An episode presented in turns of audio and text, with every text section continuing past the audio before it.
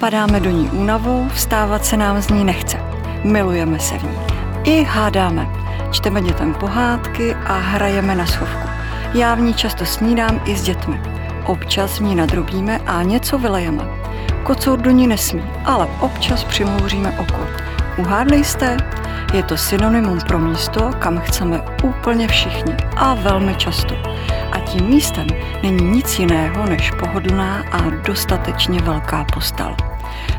Přinášíme vám další podcastový seriál Zdravý spánek. Dnešní díl nese název Zachomlat se do peřin. Ale pozor, Není peřina jako peřina a není povlečení jako povlečení. Proč je tedy důležitý výběr ložního prádla, podle čeho poznáme jeho kvalitu, jaké barvy podporují klidný spánek a mohou do prachového peří ulehnout i alergici? Nejen na tyto otázky mi dnes bude odpovídat Terezie Taubelová, vzdělaná politoložka, která z ministerstva zahraničí skočila rovnýma nohama do peřin. Založila značku Mariely, čímž navázala na sen a jméno své prababičky Marie Líkařové. V pořadu o životě zblízka si s hosty povídáme o tématech, která hladí, ale i trápí naše duši. To je můj pořad o životě zblízka každý pátek na www.denik.cz. Vítám vás, Teresko. Dobrý den, moc krát děkuji za pozvání. Jak jste si dneska vyspala? No to jste, to jste uhodila hřebíček na hlavičku, protože zrovna dneska výjimečně skoro vůbec. Já mám tenhle ten přístroj toho holtra a jednou se vybily baterky, takže to pípalo, pak mi z toho pořád odpadávaly ty dráty, takže to pípalo, musela jsem si to znova nandavat. takže o klidném spánku není řeč. E, o klidném spánku jsem si dneska mohla tak nechat, nechat zdát. Teresko, já jsem to měla hodně podobné. Nemám teda žádný měřiče, ale nějakým způsobem jsem taky vůbec nemohla spát, ale tak teď si to tady, my nahradíme z toho podcastu. Ale vraťme se k vám, Teresko. Vystudovala jste ekonomický a politický rozvoj na elitní New Yorkské Columbia University. Možná je to už otřepaná otázka, ale jak mladá a úspěšná holka s jistou kariérou diplomatky skončí v peřinách? Jak už to tak eh, v životě bývá, tak eh, k tomu nevedla úplně přímá cesta. Eh, potkalo se několik různých faktorů, ale úplně na začátku to byla nějaká moje potřeba, když se narodil náš první syn a já jsem v té posteli trávila daleko víc času, než jsem byla zvyklá. A trpěla jsem takovými těmi návaly hormonálními po porodu, kdy jsem se strašně potila, budila jsem se v úplně promočeném povlečení a pořád jsem to převlíkala, tu postel, tak jsem zjistila, že je obrovský rozdíl mezi těmi jednotlivými sety, co máme doma. Že v něčem vlastně se mi spí daleko líp a v něčem to nejde vůbec, že je obrovský rozdíl v té prodyšnosti, v té kvalitě toho materiálu a tak jsem to začala řešit, hledat a tak dále. A ten celý tenhle ten vývoj trval asi tři roky do spuštění firmy. Já jsem hnedka v úvodu upozorňovala na vaši babičku, jaká hmm. to, jakou v tom se hrála roli babička. Moje babička, potažmo prababička, po které jsem firmu Mariely pojmenovala. Mariely jako Marie Líkařová. V tom eh, se hrála roli velikou. Moje babička umřela před mm, necelými dvěma lety v 96 letech, takže jsme měli dost času si povídat o vlastně tom jejím rodinném příběhu, protože její maminka byla neuvěřitelná žena, která na přelomu století zbalila dvě děti, zbalila manžela, přestěhovala je z malé vesnice do Prahy a tady si otevřela obchod s ložním prádlem a dařilo se jí opravdu krásně, protože mm, byla schopná tu rodinu skutečně jako pěkně zabezpečit. Neskutečně tvrdou prací a nasazením. A pak v roce 48 po komunistickém převratu vlastně úplně o všechno ta rodina přišla. Moje babička, která se narodila v roce 25, potom jako třetí dítě, byla vedená celý život k tomu, že ten obchod pod ní převezme. Když se ve 45. roce vdávala, brala si mého dědu, tak dostala jako svatební dár nebo jako věnem dostala povlečení od své babičky s těmi vyšívanými monogramy. A když pak už se vlastně její život chýlil ke konci a byla doma ve své posteli dost dlouho, tak eh, jsme ji ukládali do toho původního jejího povlečení, což je taková jako krásná linka, která mě vlastně utvrdila v tom, že to bylo to správný, správný rozhodnutí. No, můj děda dokonce studoval zahraniční obchod, potom ve 45., když se po válce otevřely vysoké školy, s tou vidinou, že budou expandovat do zahraničí. A to se potom, to se potom nestalo. A samozřejmě v té rodině zůstala zůstala taková ta křivda, ta bolest, ta, ta jako něco, když budujete a připraví vás nefér eh, o to, tak, eh, tak to tam nějakým způsobem zůstává. Takže tady vznikl impuls k tomu, abyste založila vlastní značku, ale pokračovala ve šleplých babička. Je to tak? Tak nějak, no. Tak nějak já jsem nebylo to tak, že bych jako celý život si řekla, tak a já teďka navážu tady na, na, na svoji prababičku tu vůbec. Moje vzdělání je úplně jiný, ale když vlastně se to všechno takhle jako potkalo, tak, tak jsem si, tak, tak mě to přišlo jako pěkný. Teresko, co všechno to obnášelo? Víte, moje studentská léta jsem trávila na odněvní škole, hmm. zaměřené na konstrukci střihu a technologii materiálu, takže tuším správně, že materiál a následně i design se hrál v začátcích zásadní roli.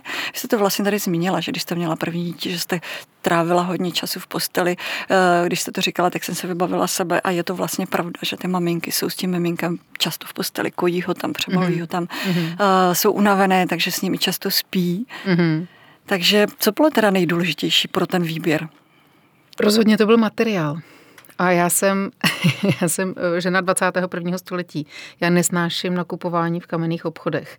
Takže automaticky všechno jako hledám online. A už to bylo tehdy před těma sedmi lety, kdy jsem si řekla tak a já teďka nám, jako už jsem velká holka a vyměním to povlečení z té IKEA nebo z HM nebo odkud eh, za pořádný, za pořádné sady tak eh, jsem začala googlovat a zjistila jsem, že nic moc eh, neexistuje. Těch e-shopů byla vlastně celá řada, ale buď to nabízely vzory, které byly pro úplně jinou generaci, než jsem já, anebo měli tak neskutečně obtížný ten nákupní proces, jako na dobírku posílání Česká pošta a tak dále, nebo vůbec než se dostanete k tomu, co vlastně hledáte, bylo to obtížné, že jsem ten nákup nikdy nedokončila.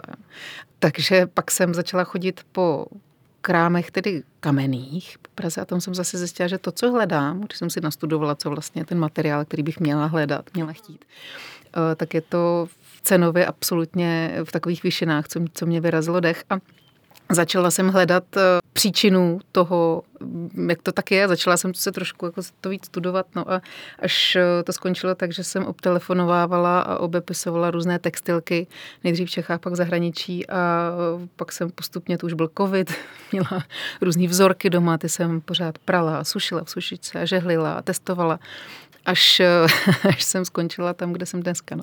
A byly to látky z České republiky? Úplně ne. To jsem velice záhy zjistila, že, že moje laická představa o tom, že Česko je textilní velmoc, už není úplně pravda. Že my tady máme spoustu textilek, ale nedělají úplně ten materiál, tu metráž, kterou já bych potřebovala. A i když třeba české značky některé třeba prodávají podobný, tak pod, jako podobný materiál, tak většinou eh, to šijí tady z metráže, která je, která je z dovozu. Takže nakonec jsem skončila v izraelské manufaktuře a teďka vlastně příští týden jdu do Portugalska a máme dalšího dodavatele. Resko, ještě mi řekněte ze začátku, nebo když už nějakým způsobem jste vybrala tu nejlepší látku, tak co bylo potom jakoby dál složitý, protože ten proces eh, Ježiš. toho povlečení, předpokládám, že asi ho nešijete vy sama, ne. že jste člověk, který asi ten obchod nějakým způsobem řídí tak, aby fungoval, tak jste museli zajistit nějaké technologie, výběr správných lidí, eh, předpokládám hmm. i tu výrobu, ty, ten materiál samozřejmě k tomu teďka hmm. jako No, to, to by se tady byly hrozně dlouho, ale upřímně ve zkratce, kdybych to byl býval věděl, tak bych sem byla nechodila. Já kdybych bývala byla věděla o tom, co všechno mě čeká, tak si myslím, že bych nikdy tu odvahu se do toho pustit nenašla. Moje představa o podnikání eh, a podnikání v tomto oboru byla velice naivní. Uh, ale je to jak s tou žábou, když ji uh, hodíte do té vody uh, horké, tak vám vyskočí, ale když ji postupně předáváte, tak vám tam zůstane je hrozně těžký říct, co, co bylo nejtěžší. A každý měsíc vlastně je to, řeším trošku jiný problémy. Musela jsem se hrozně rychle naučit vlastně spoustu věcí ze spousty různých oborů. Já jsem ještě v roce 20, co je teďka 23, 2021 v létě, jsem si chtěla přes léto udělat, sama si postavit e-shop, protože přece na tom nemůže být eh, nic těžkého. Myslela jsem si, že přece nepotřebuji žádný marketing, když eh, mám kvalitní produkt a kvalitní produkt se přece prodává sám. Neprodává. Neprodává. Takže jsem a teďka už se orientuju v pojmech, jako je PONočko nebo KPIčka a tak, což jsem vůbec netušila, co tyhle ty věci znamenají. Takže jsem ušla poměrně velkou cestu eh, Nejdřív teda studiem těch různých materiálů a následně komunikací eh, s textilkami všude možně po světě tak dále. No. Teresko, řekněte mi, v čem je největší rozdíl od ložního prádla dostupného v těch řetězcích, o kterých jste mluvila, od toho vašeho? Já si myslím, že i v řetězcích si můžete koupit kvalitní ložní prádlo, ale je musíte mít trošku štěstí, nebo musíte vědět co, přesně, co hledáte, což si myslím, že normální člověk má trávit eh, čas tím, co ho baví a e, trávit čas se svojí rodinou a rozvíjet svoje koníčky, než aby studoval, co to znamená thread count a, a, a tak dále. Nicméně tam je potřeba sledovat několik různých faktorů. Já jsem od začátku, když jsem hledala toho vhodného dodavatele té metráže, protože mu toho ložního prádla, toho povlečení, tady teďka se bavíme o tom povlečení, ne o péřivých výplních. Chtěla jsem mít jistotu, aby ten dodavatel zaměstnával lidi, kteří jsou dospělí, kteří jsou férově zaplacení za svoji práci pak pro mě bylo důležitých několik jako faktorů, jako je třeba jsou různý chemikálie v použitých barvivech a tak dále, aby, aby ty látky měly opravdu spolehlivé jako certifikáty a tak dále, aby to nebylo tak, že to tam prostě někdo v Bangladeši prostě našije, že to je bio. Takže, takže to pro mě bylo jako velice důležité. Vy jste žena 21. století, tak si představme, že takovýchhle lidí je třeba spoustu. Věřím tomu, že i starší generace třeba nemůže se vydat do města, takže kouká na různé e-shopy a podle čeho třeba jako by se má zaměřit ten člověk na to, co si vybrat? No, jako takový tradiční parametr kvality se používá ten už zmíněný thread count, dostava útku, eh, což udává jako počet, počet nití na buď to centimetr čtvereční nebo na palec ale eh, ono už to v dnešní době je trošku zavádějící, protože různí dodavatelé, především jako z takových zemí, jako je Čína a tak dále, začaly být trošku kreativní, protože to, to znamená, jako, že čím vyšší to číslo, tak tím jakoby kvalitnější ta metráž. No ale oni začali udávat ne počet těch jednotlivých nití, ale těch, těch vláken, ze kterých je ta nitřa složená. Takže, takže se dostáv, dost často můžete vidět prostě fletkám třeba 1500 a tak, což je úplná, jako, úplná hloupost. Takže je to, je to trošku zavádějící. Asi nejlepší si prostě na to šáhnout a ten pocit jako zažít na ten, na ten dotek z té tkaniny, protože to pozná celkem i like, jestli je to příjemné nebo to není příjemné. Ale jedním z těch parametrů je tady ta gramáž, ale i pak hraje roli kvalita uh, těch surovin jako takových. Jo. Třeba ta bavlna, ze které je to utkání, ta, ta příze, jestli je to česaná nebo mykaná příze. Prostě ten finální efekt té látky je úplně, úplně jiný. Jo. Je dobrý se zeptat třeba, jestli je to jako dlouhovlákená příza nebo ne, protože ty vlákna, uh, když je ta niť utkaná z dlouhých vláken, tak, tak je daleko jemnější na dotek a zároveň i odolnější a pevnější, protože když je z těch krátkých, tak je to vlastně, co to má takový jako kousíčky z toho prostě eh, koukají, jo, jsou to, je to víc stočených krátkých vláken dohromady a to logicky, za prvé to není tak příjemné, hebké na dotek a za druhé to nemá takovou odolnost. Ta látka se může trhat a tak dále. Rozumím, vzpomenete si na vaši první noc po vlečení Mariely? Vyspala jste se do Růžova?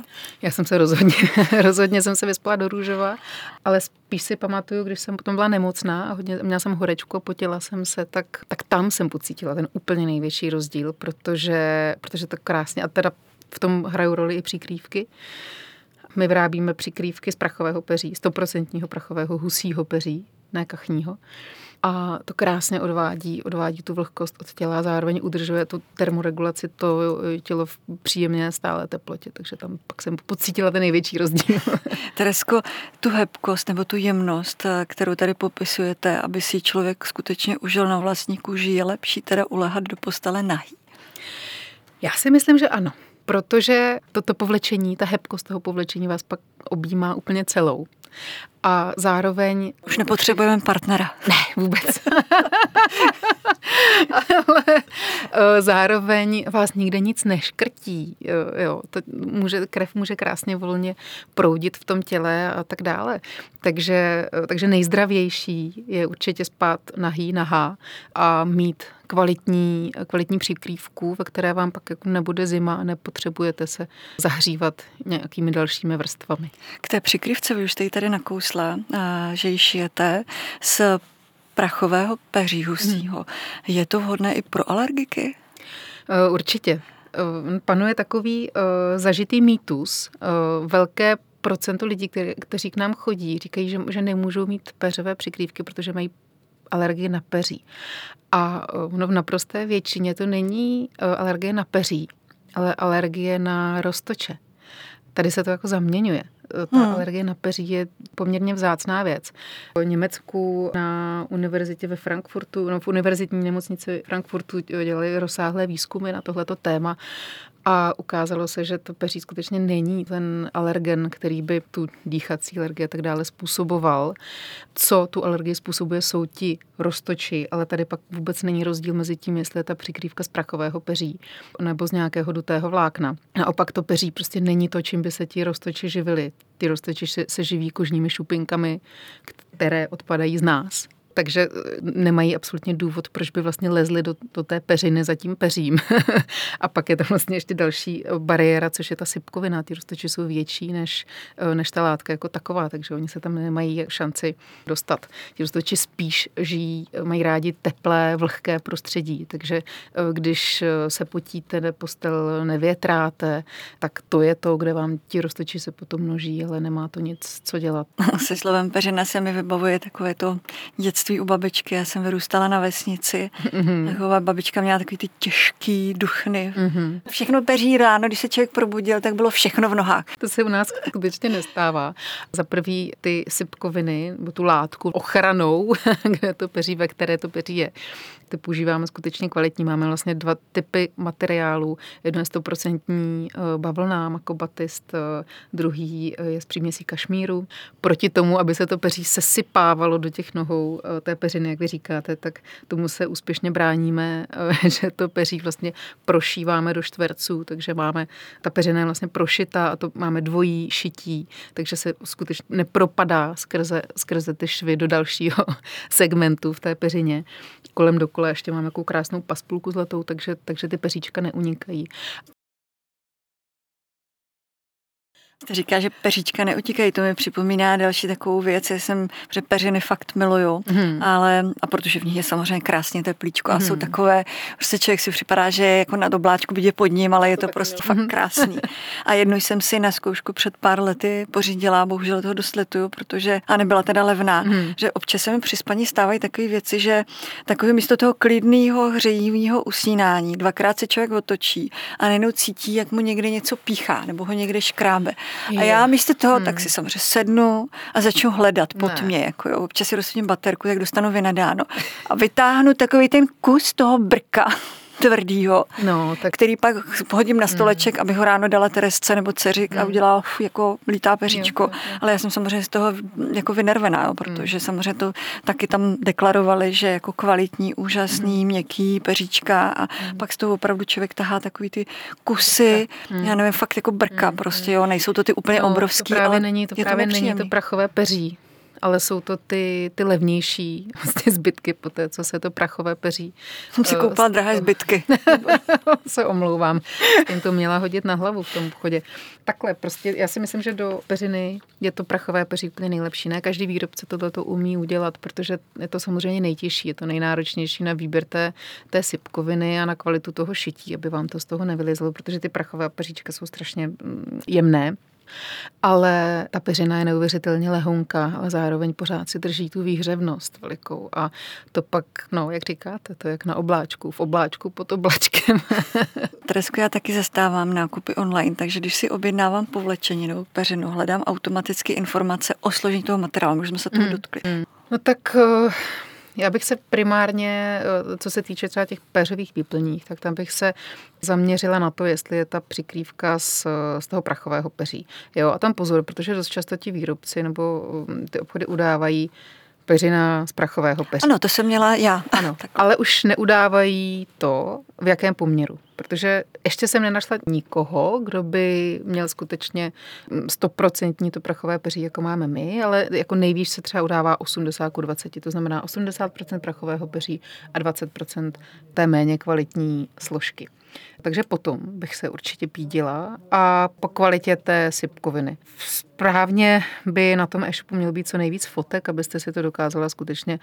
Tam vidíte, jak je ta peřina prošitá, třeba jestli opravdu tam mají to dvojí šití, jako máme my, aby to peří nepropadávalo z jednoho čtverce do druhého, nebo jste se nevzbudila s tím peřím skopaným v nohách, mm, v nohách mm. té postele.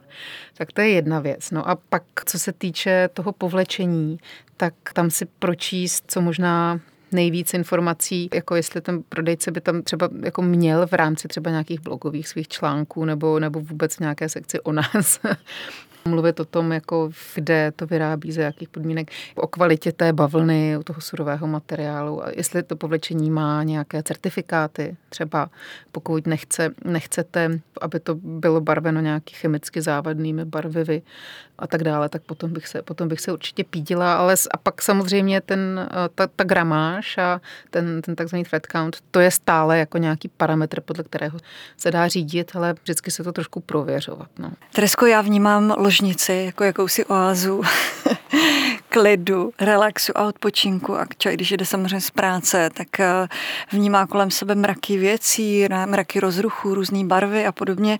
Hraje na psychiku člověka nebo má na psychiku člověka i vliv to, jakou barvu si třeba toho povlečení vybere? Rozhodně to, v jakém prostředí spíme, má na náš spánek rozhodující vliv. A proto já hnedka od začátku, kdy jsem vlastně tu značku zakládala, tak jsem chtěla přinášet nějaký jako věci navíc, jo, edukovat v podstatě lidi o tom, jakým způsobem si ten zdravý, kvalitní spánek zajistit. V dnešní době, kdy je na, na vzestupu takzvaný biohacking, všichni do sebe cpou omega-3 mastné kyseliny, otužují se a, a tak dále, tak, tak je opravdu jako důležitý poukazovat na to, že zdravý spánek a jeho dostatek je alfa a omega k tomu, abychom v tom životě skutečně dobře fungovali, protože když se špatně vyspíte, tak nemůžete podávat stoprocentní výkony v práci, nemůžete být milá na děti, nemůžete být milá na, na, na partnera, na partnerku a tak dále. Takže to je, to je opravdu zcela zásadní. A když jste v ložnici, kde vám prostě, když usínáte u televize, když máte křiklavou barbu vymalované zdi, když, když máte pod postelí udělané skladiště, takže tam se akorát drží prach a tak dále, tak ten spánek nemůže být, nemůže být natolik kvalitní a veškeré křiklavé barvy, výrazné vzory a tak dále. Ten mozek vlastně pořád vnímá jako, nějaké, jako nějaký podnět, jako nějaký jako rozruch, takže tam nemůžete v klidu spočinout a vypnout. Takže třeba barevnost a, barevnost a jemnost těch vzorů na povlečení a nejenom na povlečení, ale v celé té ložnici, která by měla být taková jako čistá, klidná a mělo by se tam skutečně chodit, hlavně spát, případně uh, cokoliv, co člověk v posteli dělá, tak tak to je skutečně jako zásadní. Víte, v obchodech tajně ochutnávám hroznové víno, než ho koupím třešně, někdy si oloupu i mandarinku. Nekradu, prosím vás, ochutnávám, abych věděla, co kupuju. A když osobně navštívím třeba prodejnu s ložním prádlem, matracemi, postelemi, mám chuť do té vystavené postele skočit. Prostě vyválet se v ní jako pes v blátě, očichat, poňuchat, po, pomačkat, prostě, hmm. aby člověk cítil, uh, že toto chce cítit i doma. Jo. Ale přijde mi to troufale, co mě čeká u vás? Mohla bych se tam jít takhle vyválet? no my eh, v současné době žádný kamenný obchod ještě nemáme. Jsme skutečně e-shop. Ale trefila jste hřebík na hlavičku, protože shodou okolností dneska se jdu podívat na takový první krásný prostor, na který si tajně myslím, že by mohlo být místo pro naší první kamennou prodejnu. A já jsem zastáncem toho, že si to ty lidi jako musí vyzkoušet, když se rozhodnete investovat do kvalitních lůžkovin, do kvalitního povlečení a kvalitní peřiny, tak si to musíte pořádně vyzkoušet. Takže u nás rozhodně se budete moct vyválet v tom. Když si člověk kupuje postel třeba, tak tam taky si, taky si musíte vyzkoušet, jak se vám v tom leží. Na sociálních sítích totiž píšete, že vaše lůžkoviny vydrží všechno. Mě teda v první chvíli napadla polštářová bitva, kterou u nás doma občas, protože mám dvě děti, mm-hmm. pořádáme. Vy dokonce říkáte, že nevadí ani rozlité červené víno či káva. To opravdu svlíknu, hodím do pračky a nic tam nebude? No tak když používáte kvalitní prací prostředky, samozřejmě nějaký prostředek na skvrnu jako to červeného vína samozřejmě, tak na těch sociálních sítích je to taková zkratka. Prostě to k životu patří a, a vypere se to. Třeba ty naše peřiny skutečně můžete strčit do pračky. Podotýkám, že s pracím prostředkem určeným na peří a ideálně následně strčit do sušičky se dvěma, třemi míčky nebo tenisovými míčky, aby to peří zůstalo pořád krásně načechrané a, a nemusíte, nemusíte se toho bát. Teresko, máte víc klientek nebo klientů? No to je zajímavá otázka, protože já jsem si úplně na začátku myslela, že budeme mít hlavně klientky, ženy, že to jsou tradičně ženy, kdo obstarávají to teplo domova, ale není tomu tak, jako stoprocentně je to jako půl na půl, co se týče pohlaví, ale když bych to pak měla rozdělit na, dejme tomu, výši té objednávky, tak tam si myslím, že, no nemyslím, tam, tam, vím, tam vyhrávají muži. Že muži jsou ti, co dělají takové ty velké objednávky. A když jsme už v té posteli, předpokládám, že v době kariér diplomatky jste hodně cestovala, ty jste to zmínila, ty hotely po světě, usínala jste v mnoha hotelových peřinách. Čerpala jste inspiraci i tady, nebo vrací se vám to zpátky? Určitě vrací. Já jsem v dobrých hotelech spala, nebo občas teďka už samozřejmě, co máme děti, tak méně občas spím, ale nebylo to v práci, protože za peníze daňových poplatníků ministerstvo je poměrně jako hospodárné v tomto, takže, takže to ne. V mém působení na ministerstvu jsem pracovala pro provinční rekonstrukční tým v Lokaru v Afghánistánu a tam jsem spala ve stanu nebo v, v bíhatech, což jsou takové boudičky z překlišky a ve spacáku. Takže, Taky dobrá zkušenost. takže tam úplně ne. Ale určitě to byla jedna z inspirací samozřejmě. Příjemně mě překvapilo, že svým klientům vyšíváte na ložní prádlo jejich monogram. Hmm. Ten si dopřávají muži, ale i ženy hlavně na košilích na míru. Byl to nápad od klientu nebo je za monogramem jiný příběh? Vy jste tady nakousla babičku, hmm. že to vlastně v poslední fázi toho života hmm. jste ji vlastně přikrývali. Je to ono? Hmm.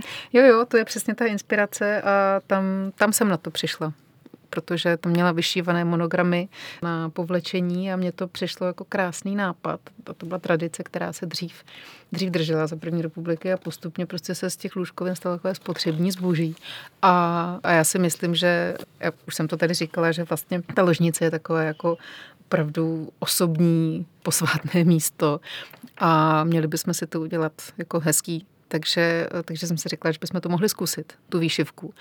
Ale upřímně, úplně na začátku, protože člověk nemůže být jenom jako idealista, aby to bylo všechno krásný. A jsem říkala, tyjo, nám to docela komplikuje celý ten proces, protože tím pádem nemůžeme mít nějaký jako fulfillmentový sklad a tak dále, protože prostě švadlená, že jo, objednávka na míru a tak dále. Takže to všechno musíme dělat in-house. A tak jsem si říkala, dobrý, tak tomu dám prostě tři měsíce, půl roku, uvidíme, jak to bude. On se to stejně určitě nikdo nebude objednávat. No a opak je pravdou, protože hodně zákazníků našich tuto možnost využívá a my nejenom, že děláme tedy monogramy, ale třeba na, jsme schopní vyšít v podstatě, v podstatě cokoliv, nebo naše šikovná švadlena Péťa vyšije téměř cokoliv. Dělali jsme i celé ilustrace třeba. Když Decoration, když vypukla válka na Ukrajině, tak oni dělali jako dražbu na Instagramu a kde různí čeští designéři a tak dále dávali do dražby nějaké svoje předměty a výtěžek šel potom na daci Člověk v tísni na pomoc právě obětem války na Ukrajině a my jsme tam dávali polštář, kdy nám eh, ilustrátorka udělala eh, portrét eh, Volodymyra Zelenského, jenom vlastně tenká černá linka A my jsme to vyšli na ten obrázek, tak to bylo moc pěkný, to mělo úspěch. Nebo vyšíváme různé vzkazy tajné, až si někdy říkám, ty, co, to, co to znamená. a, a to je jako moc hezký, je to jako krásný, krásný dárek třeba a tak. Rozumím tomu dobře, že eh, povlečení může mít i velký vliv na intimní život páru, mm. partneru, manželů. Mm. Určitě. Určitě. Se to tady tak hezky zmínila, že jsou tam tajné vzkazy. jsou tam různé tajné vzkazy a různé šifry, kterým třeba rozumí jenom, jenom oni dva. Hmm. A to právě povyšuje ložnici na to skutečně intimní místo toho páru nebo té rodiny. To se mi moc líbí. Teresko, řekněte nám na závěr, proč bych měla investovat do vašeho povlečení a peřin? Tak je to především investice do vás, a do vašeho kvalitního spánku, bez kterého podle mě se prostě nedá, nedá žít. Dnešní svět je takový, že je opravdu dobré se na něj dobře vyspat. Říká Terezie Taubelová z Mariely. Moc vám děkuji za návštěvu v pořadu životě zblízka Tereskou. Já děkuji vám. Přeji vám mnoho spokojených klientů a klidných nocí. A my se, milí posluchači, společně uslyšíme zase příští pátek. Mějte se hezky, milí posluchači, a pokud máte tip na zajímavé téma nebo příběh, můžete mi napsat na e-mail bohumila.cihákova zavináčdeník.cz Od mikrofonu vás zdraví a příjemný poslech přeje Bohumila Čiháková.